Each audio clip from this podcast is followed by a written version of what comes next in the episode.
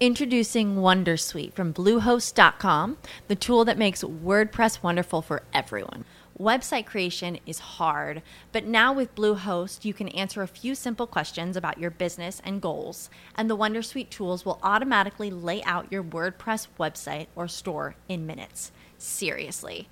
From there, you can customize your design, pick your brand colors, and add blocks. No custom theme or coding required. You'll get content suggestions that you can keep or revise, and with Yoast SEO built in, we automatically help you get found in search engines. From step by step guidance to suggested plugins to an AI powered help bot, our built in tools make WordPress wonderful for everyone. Whether you're a beginner or a pro, you can join over 2 million Bluehost users. Go to bluehost.com slash wondersuite. That's bluehost.com slash wondersuite. What's the easiest choice you can make? Window instead of middle seat? Picking a vendor who sends a great gift basket? Outsourcing business tasks you hate? What about selling with Shopify?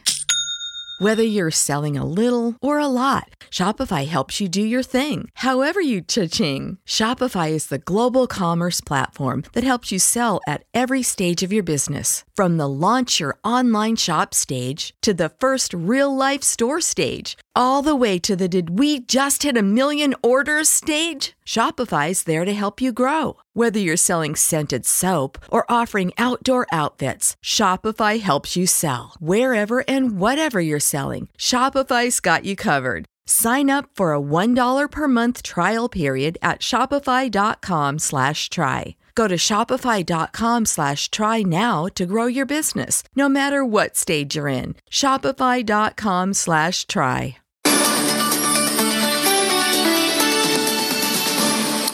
Et Claire, on commence par ce bilan toujours très attendu de l'état de santé industriel de la France. Euh, oui, c'est un bilan dressé chaque année par Usine Nouvelle. Il est particulièrement attendu cette année. Sans surprise, la crise a considérablement affecté le tissu industriel. Euh, bonsoir, Raphaël Couder. Vous avez euh, scruté cette photographie de l'industrie en France. En 2020, un constat s'impose. Il y a eu plus de destruction que de création d'usines. Oui, et c'est une première. Depuis quatre ans, les fermetures de sites industriels ont été plus nombreuses que les créations euh, d'usines cette année. Pas de beaucoup, mais tout de même, dans le détail, il y a eu 59 annonces ou menaces de fermeture de sites cette année. Pour la plupart, les difficultés préexistaient à la crise du Covid-19 et celle-ci a accéléré les choses. On pense par exemple à l'usine de Bridgestone à Béthune. L'annonce de la fermeture de ce site avait été très médiatisée. Le groupe japonais avait justifié son choix par la concurrence des pneumatiques asiatiques low cost, un problème de compétitivité donc.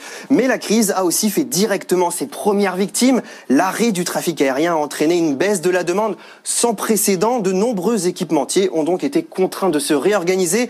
On pense notamment à l'usine Sim Air euh, en Haute-Garonne qui a dû fermer ses portes.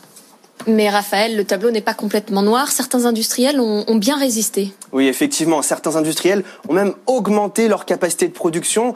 En 2020, il y a eu 25 ouvertures de nouvelles usines, 7 projets de modernisation d'équipements, c'est-à-dire des travaux qui ont permis d'augmenter la cadence de production, et 17 extensions de lignes de production.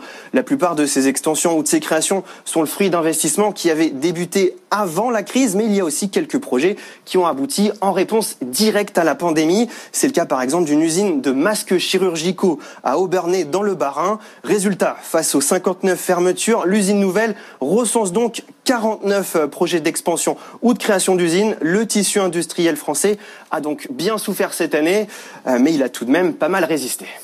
Merci Raphaël. On poursuit avec le télétravail, le télétravail et ses effets pervers qui sont irréfutables. Ah oui, plus d'un salarié sur deux en télétravail à temps plein souffre de, détresse psychologique. C'est ce que révèle une nouvelle étude Opinionway. Le gouvernement va lâcher du lest. Un retour progressif au bureau sera possible dès le mois de janvier. Pour Laurent Berger, le secrétaire général de la CFDT, il faut mieux encadrer le télétravail.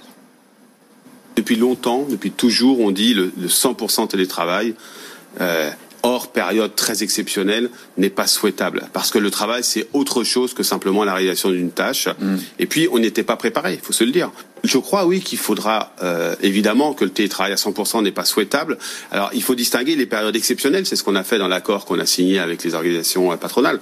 Les périodes exceptionnelles, quand le risque sanitaire domine, maximum. Euh, il faut évidemment euh, télétravailler au maximum. Mais ensuite, il faut retrouver par les accords d'entreprise les capacités à faire, à, à, encadrer le télétravail, que ce soit que quelques jours par semaine, qu'il y ait des règles en termes de management, de charge de travail, d'éligibilité des postes, etc.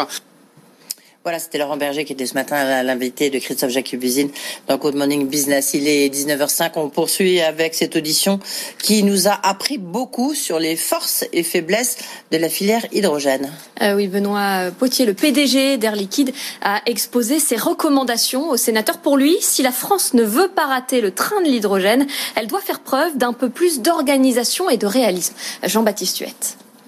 L'hydrogène pour le grand public, ce sera pour plus tard. C'est le message qu'est venu délivrer Benoît Potier. Pour le patron d'Air Liquide, l'hydrogène doit d'abord servir à alimenter les industriels et les transports lourds, les trains, les camions, les usines. Benoît Potier plaide pour plus de cohérence et de réalisme. Il pointe l'inutilité de certaines expérimentations aux quatre coins de la France, comme la mise en place de stations-service à hydrogène. Pour que cela soit rentable, explique-t-il, il faudrait 300 véhicules attachés à chaque station et que chaque véhicule parcourt au moins 15 000 km par an. Il y a un danger à ce que chaque ville bricole dans son coin. Benoît Potier poursuit. Comment se fait-il que des trains à hydrogène construits en France circulent en Allemagne alors qu'ils sont encore en test chez nous? La France possède la technologie, les compétences, l'énergie nécessaire. C'est une question de souveraineté, mais il faut des gens qui connaissent le sujet, conclut le patron d'Air Liquide, pas seulement des politiques. Jean-Baptiste Huette. Guerre ouverte entre Apple et Facebook sur la protection des données. Dès l'année prochaine, la firme à la pomme va imposer des règles de transparence à tous ses développeurs de nouvelles applications. Facebook s'est offert une page de pub dans plusieurs journaux américains pour dénoncer des règles qui risquent de nuire aux petites entreprises qui luttent pour se maintenir à flot, selon le réseau social. Et puis enfin, c'est un revers pour Donald Trump, mais une bonne nouvelle pour Huawei.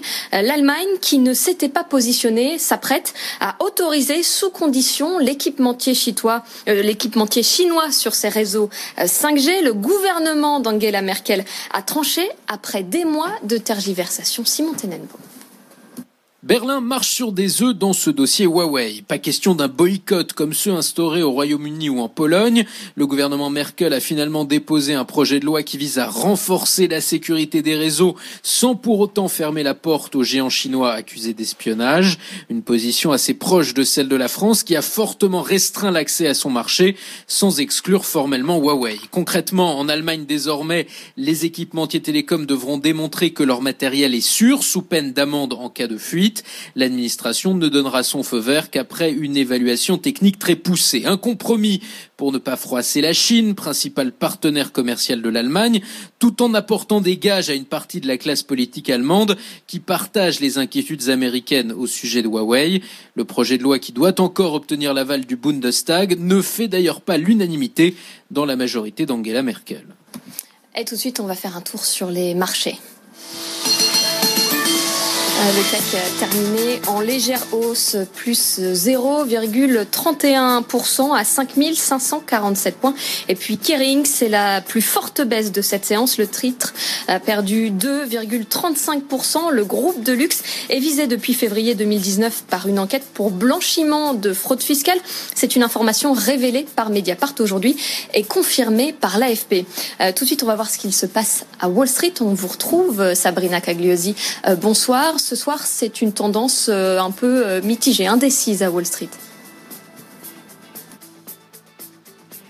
Oui, avec des indices qui sont partagés. Le Dow Jones recule, moins 0,25%, on est à 30 119 points. Le Nasdaq, en revanche, progresse de 0,25%. Petite hausse aussi du côté de l'indice S&P 500, plus 0,1%, 3 696 points. Des investisseurs américains qui attendent bien sûr un deal concernant le plan de relance.